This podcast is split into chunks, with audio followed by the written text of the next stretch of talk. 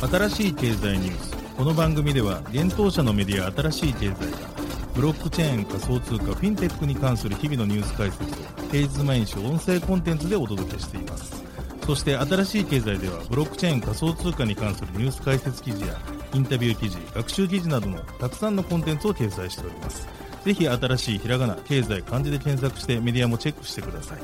そして LINE 公式アカウントではメディアの更新情報を配信しております LINE 公式アカウントにもぜひご登録くださいこの番組は株式会社フィナンシェの提供でお送りします。フィナンシェはスポーツチームやエンタメプロジェクト、DAO などのトークンを購入して支援ができる新しいクラウドファンディングサービスです。サッカー J リーグ、野球、バスケなどのプロスポーツチームをはじめ映画やアイドル、インフルエンサーなど100以上のプロジェクトのトークンがフィナンシェで購入できます。さらにトークン購入者はプロジェクトに応じたキャンペーン参加や NFT などの特典も。ぜひ iOS や Android でフィナンシェのスマホアプリを入れて新たな応援体験を味わってください。あなたの夢がみんなの財産になるフィナンシェ。現当社新しい経済編集部の武田です。高橋です。大塚です。はい、本日は12月の16日金曜日です。今日のニュース行きましょう。ニューヨーク規制当局、アメリカ銀行向け暗号資産ガイダンス発表、コーポレートガバナンス等について、アメリカコインベースがアセットリカバリーツール提供へ、サポート外の ERC20 トークン誤送信が復旧可能に、ツイッター創業者ジャック、分散型ソーシャルメディアの展望を示す。オープンゼッペリンがメタバースのセキュリティサービス提供開始、ザ・サンドボックスと契約。ドナルド・トランプ氏の公式トレーディングカード NFT コレクトトランプカードが完売。プライバシー技術特化のアズテック、アンドリーセン・ホロウィッツらから約137億円調達。ダブルジャンプ、オアシスの L2、ホームバースを正式稼働。クリプト .com、ブラジルで決済機関ライセンス取得。DMM ビットコイン XRP 保有者へのフレアトークン付与取扱い方針を発表。オーストラリアが暗号資産サービス提供を認可制に新政権発足で、ディファイプロトコルカーブファイナンス、イーサ L2 ZK シンク2.0でローンチへ。一つ目のニュースいきます。ニューヨーク規制当局暗号資産事業に関わる銀行へガイダンス発表というニュースです。アメリカニューヨーク州金融サービス局 DFS が暗号資産関連業務に関わる銀行らに対するガイダンスを12月15日に発表しました。このガイダンスはニューヨークのすべての規制対象銀行及び同局から認可を受けた外国銀行の支店や代理店に適用されます。なお、このガイダンスは2022年12月15日より効力を持つとのことです。ちなみにガイダンス名は対象機関の暗号資産関連活動に対する事前承認についてとなっています。このガイダンスでは DFS が対象機関の提案を評価する際に考慮する情報として事業計画、リスクマネジメント、コーポレントガバナンスと監督、消費者保護、財務、法務、規制分析の6つのカテゴリーが大まかに説明されています。例えば、ガイダンスにはこれから暗号資産関連の事業を展開しようと考える銀行らは事業開始90日前に DFS に承認を得ておかなければならないと記載されています。またガイダンスにあるリスクマネジメントに関しての記載では、対象の金融機関は取締役会承認のリスク変コードに沿って提案された暗号資産関連業務から生じる、または関連する全てのリスクを特定、測定、監視し、管理するための対象機関の企業規模のリスク管理枠組みを完全に書面にて説明しなければならないとなっています。なお、リスクの例として信用リスク、市場リスク、資本リスク、流動性リスク、サイバーセキュリティ及び詐欺リスクなどが挙げられています。また、ガイダンスのコーポレートガバナンスと監督についての記載を見ると、対象機関は暗号資産関連業務の従事の決定に伴う社内での全ての承認プロセスの裏付けとなるものを書面で DFS へ提出する必要があるとのことです。そして、対象機関は同機関のリスクマネジメントのフレームワークを含む方針及び手続きの策定に関する取締役会及び上級管理職の監督に関する説明も書面にて DFS へ提出する必要があるといいます。DFS の監督官であるエイドリアン・ハリス氏は、規制当局が私たちの規制アプローチの進化についてタイムリーで透明性のある方法で伝えることは非常に重要です。このガイダンスは消費者が苦労して稼いだお金を守り、ニューヨークの規制下にある銀行組織が弾力性と競争力を維持し、暗号資産関連の登録提案を提出しようとする者にとって、期待が明確であることを保証するために極めて重要ですとコメントしています。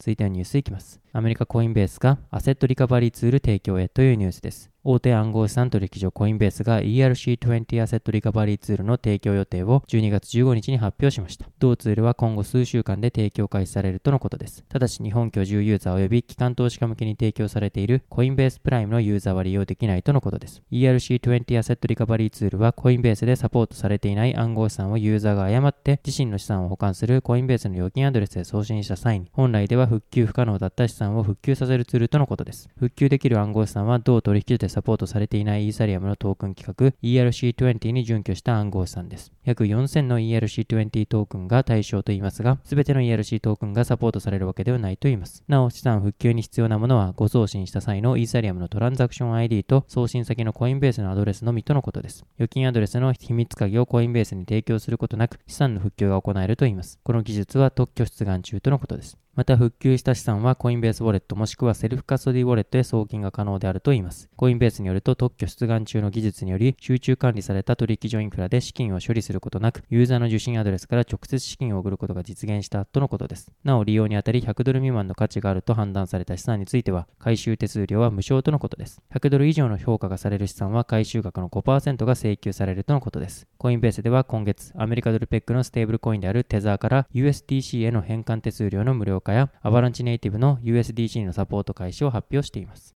続いてはニュースいきます。ジャック、分散型ソーシャルメディアの展望を示すというニュースです。Twitter 社の内部情報がまとめられている Twitter ファイルの取り扱い方をめぐって議論が生まれています。ツイッター創設者で元 CEO のジャック・ドーシー氏がツイッターファイル及びソーシャルメディアのあり方についての持論をツイッター社のメルマガサービスレビューにて12月13日に公開しました。そのメルマガによると、ドーシー氏が重要視するソーシャルメディアに関する原則は、ソーシャルメディアは企業や政府のコントロールに対して弾力的でなければならない。原作者のみが自ら制作したコンテンツを削除することができる。モデレーションはアルゴリズムによる選択が最適の3つだと言います。しかし、ドーシー氏は自らがツイッターを経営していた時も、イーロン・マスク氏が経営する現在もこの原則は守られたことはないと説明しています。ドーシー氏のメルマガによれば、私が率いていた頃のツイッターも今のツイッターもこの原則を何一つ満たしていません。これは私一人の責任で2020年にアクティビストが当社株に参入した時点でそれらを推し進めることを完全に諦めてしまったからです。私はもはや防衛機構のない公開企業としてそのいずれをも達成する望みを失っていました。私はもうこの会社には向かないと思い、その瞬間に退社を計画しましたと伝えています。さらにドーシー氏は私が犯した最最大の過ちは Twitter を利用する人々が自分たちで簡単に会話を管理できるツールを構築するのではなく、私たちが一般の会話を管理するためのツールを構築することに投資続けたことです。と説明しています。また、ドーシー氏は Twitter を含め多くの企業がオープンなプロトコルから素晴らしいビジネスが構築できると信じているとのことです。その結果は Web と電子メールの両方を見ればわかると言います。ただ現在のオープンなプロトコルモデルの最大の問題は発見メカニズムがオープンであったり拡張可能であったりする代わりにあまりにも独占的で固定的であることだと言います。そのため企業はコンテンツのコレクションにアクセスする方法を制限するのではなく、むしろそれを保管する多くの有益なサービスを構築する必要があるとしています。また、ビットコインがアフリカや中南米で検閲への抵抗のために使われていることにそのヒントがあると説明されています。なお、同志氏は分散型ソーシャルメディアプロジェクトブルースカイを進めています。そしてソーシャルメディアプロトコルの AT プロトコルを10月に発表しています。また12月13日に同氏はノストルプロトコルを GitHub 上で公開しました。ノストルプロトコルは暗号学と署名に基づくので改ざん防止になり、P2P 技術に依存せずに機能するグローバルソーシャルネットワークプロトコルだといいます。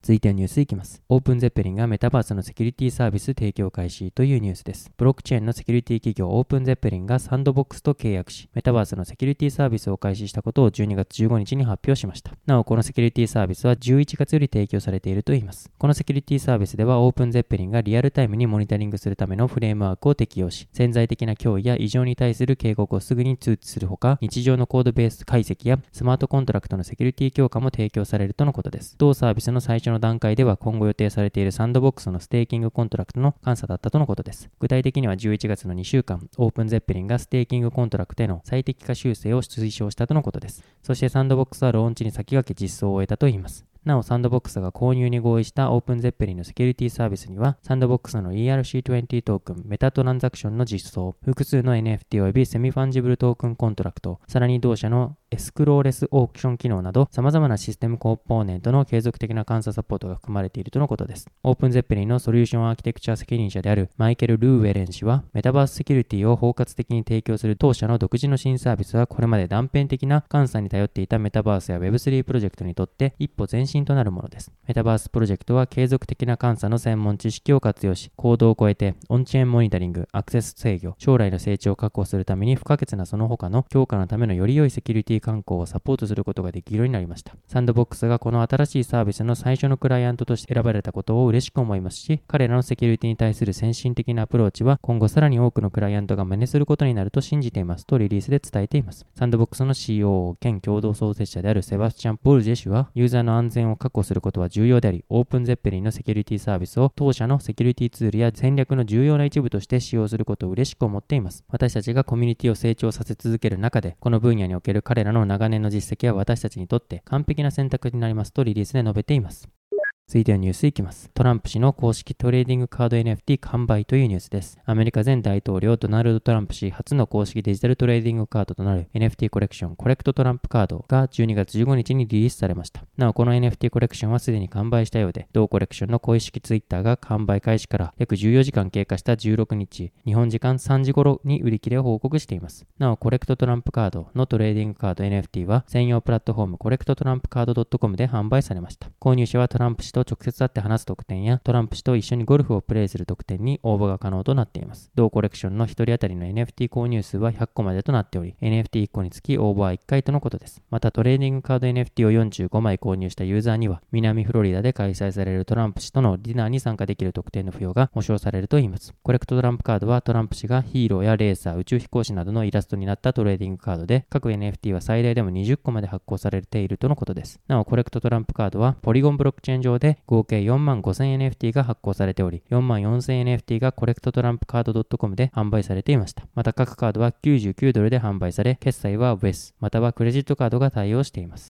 続いてはニュースいきます。プライバシー技術特化のアズテック、アンドリーセン・ホロウィッツらから約137億円調達というニュースです。アズテックネットワークがシリーズ B ラウンドで1億ドル、約137億円を調達したことを12月15日に発表しました。アズテックはイーサリアムに特化してプライバシーソリューションを開発提供しています。例えばアプリケーションを開発するためのアズテックコネクトや汎用プログラミング言語のノワールなどです。また、アズテックはゼロ知識証明技術活用の L2、 ZK.Money なども開発しています。なお、アズテックコネクトは主要な DeFi プロトコルである Aave、カーブ、リド、コンパウンド、リクイティなどが活用しています。そして今回のシリーズ B ラウンドではアンドリーセン・ホロウィッツクリプトが主導し、A キャピタル、キングリバー、バリアント、SV エンジェル、ハッシュキー、フェンブシ、AVZ などが参加したとのことです。アズテックはアンドリーセン・ホロウィッツとのパートナーシップによって次世代暗号化アーキテクチャの開発に資金を提供し、ユーザーが基盤となる情報を明かすことなく、ブロックチェーンのルールが正しく守られたことを検証できるようにしていく方針とのことです。また、アズテックに投資した理由についてアンドリーセン・ホロウィッツはブログで、ブロックチェーンが広く普及し、次の時代のインターネットとして人、資本、社会をコーディネートしていくためには暗号化とプライバシーが不可欠だからと説明しています。アズテックネットワークの CEO であるザック・ウィリアムソン氏は、私たちが構築しているのはエンドユーザーがプロダクトではなく顧客であるというオンラインでの交流方法を変革する画期的な技術です。エンドツーエンドで暗号化されたブロックチェーンは個人を保護し、中央集権的な金融システムの必要性を排除しますとリリースでコメントしています。アンドリーセン・ホロウィッツクリプトのジェネラルパートナーであるアリ・ヤヒヤ氏は、アズテックはアズテックコネクトやノワールのような革新的な製品でその基盤を築いています。ザックたちは洞察力に優れた意欲的な技術者であり、私たちはこのラウンドをリードし、完全暗号化イーサリアムの構築という目標を追求する彼らの素晴らしいチームを支援できることに非常に興奮しています。続いてのニュースいきます。ダブルジャンプがオアシスの L2 ホームバースを正式稼働というニュースです。ゲーム特化ブロックチェーンオアシスのレイヤー2ブロックチェーンホームバースが正式稼働を開始しました。ホームバース運営のダブルジャンプ東京が12月16日に発表しました。オアシスは12日にメインネットのローンチプロセスが全て完了しています。オアシスにはレイヤー1のハブレイヤー上にレイヤー2バースレイヤーが統合されています。今回正式稼働したホームバースはバースレイヤー上でスケーリング技術のオプティミスティックロールアップを利用して構築されたブロックチェーンとのことです。なお、バースレイヤー上で稼働する L2 ブロックチェーンとしてクリプトゲームズが開発運用しているトレーディングカード特化型の TC DCG バースも存在します。また今回 DJT はホームバース正式稼働の他に同ブロックチェーン上で構築するゲームタイトルを新たに発表しました。9月に発表されたセガのゲーム三国志大戦の IP を活用した三国志大戦ブロックチェーンゲーム仮のほか DJT が以前より提供しているブレイブフロンティアヒーローズなどのゲームのリリースが決定したとのことです。その他には同じく DJT が運営リリース予定の Move to Play ゲームアルケノームモンスターズリアルブロックスが運営するタイマー機能を活用し自分だけの時間に集中するフォーカスプレイのダイムタイムナイチンゲールインタラクティブ運営のシミュレーションゲーム、チープファームインメタランド、読みゲームス運営の農業シミュレーション、読みガーデンズが発表されています。なお、各タイトルの詳細はそれぞれの公式サイト及び Twitter で確認が可能とのことです。続いてのニュースは、クリプト .com がブラジルで決済機関ライセンス取得というニュースです。海外暗号資産取引所のクリプト .com がブラジル中央銀行から同国の決済機関ライセンスの EMI を取得したことを12月15日発表しました。これによりクリプト .com はブラジルの顧客に規制された法的通貨ウォレットサービスを提供し続けることができるようになります。なお、クリプト .com は2021年11月からブラジルで暗号資産ビザカードを提供しており、ブラジルのユーザーはこのサービスにより現地の法定通貨と暗号資産で買い物ができるようになっていました。今回の EMI 取得により、クリプト .com は正式にこのサービスをブラジルで提供できるようになりました。クリプト .com の CEO であるクリス・マーザレック氏は、ブラジルとラテンアメリカ市場全体は、すべての財布に暗号資産をという私たちのビジョンを追求する上で重要な地域だと述べ、暗号資産とブロックチェーン技術の進歩において、地域全体の規制当局と協力し続けることを楽しみにしていますとコメントしています。また、同社ゼネラルマネージャー兼法務部長であるマルコス・ジャーン氏も、ラテンアメリカはクリプト採用における主要なドライバーであり、規制当局もこれを推進するために重要な役割を担っていると述べています。なお、クリプト .com のリリースには、ブラジルが今年の国際的暗号資産普及インデックスにおいて世界第7位にランクインしていることが、アメリカブロックチェーン分析企業のチェイナリシスの調査として記されています。クリプト .com はこの半年で多くの各国規制当局からの事業者ライセンス取得を進めています。6月にはドバイ仮想資産規制局から暗号資産ライセンスの仮承認、シンガポール金融管理局から主要決済機関ライセンスの基本承認を受け、7月にはイタリアの規制当局 OAM によるサービス提供の承認とキプロスの証券取引委員会からの承認を得ています。そして8月8日には韓国での電子金融取締法及び仮想資産サービスプロバイダー登録、11日にはケイマン諸島金融管理局の規制認定、15日にはカナダのオンタリオ証券委員会より暗号資産事前登録業者として承認。18日には英国の金融規制当局 FCA より暗号資産業者として認可をされています。また、9月28日にはフランスでデジタル資産サービスプロバイダーとして同国金融庁に登録されています。また、同社は12月9日、準備金の保有を証明するプルーフオブリザーブスのリリースを発表しており、同取引所の透明性とサービスの安全性を強調していました。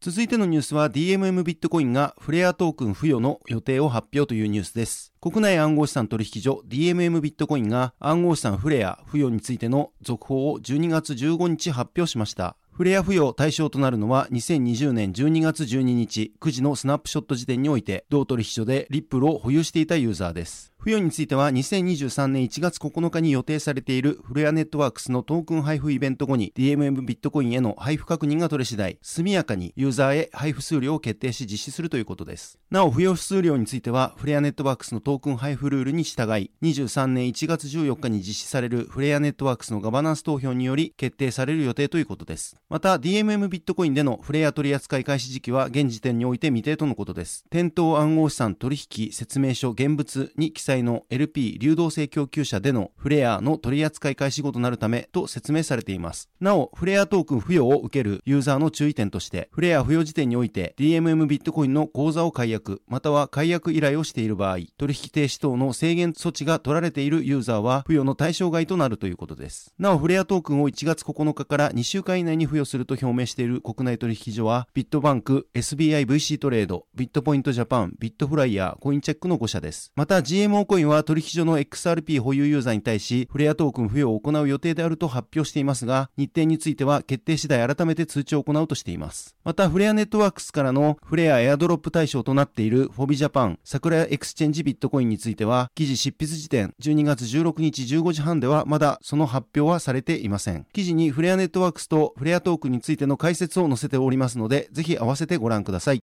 続いてのニュースは、オーストラリア政府が暗号サービスプロバイダーのライセンス認可指導へというニュースです。オーストラリア政府は2023年中に暗号資産のサービス提供者に対しライセンス認可制の導入と規制のためのフレームワーク確立を行うようです。財務大臣補佐官金融サービス担当大臣のスティーブン・ジョーンズ議員が自身のポートフォリオにてその計画を12月14日発表しました。ジョーンズ大臣によると今年5月に第31代オーストラリア首相となったアンソニー・アルバニージ氏のもと発足したアルバニージ政権では金融システム近代化へ向けた改革を実施することで新たな経済機会を受け入れ未来の課題に対応する体制を整えようと計画しているといいます。具体的には、オーストラリアの決済システムの更新及び強化、金融市場インフラの強化、後払い決済のための規制枠組みの確立、暗号資産サービス提供者のライセンス認可及び規制の枠組みの確立などの施策を行うようです。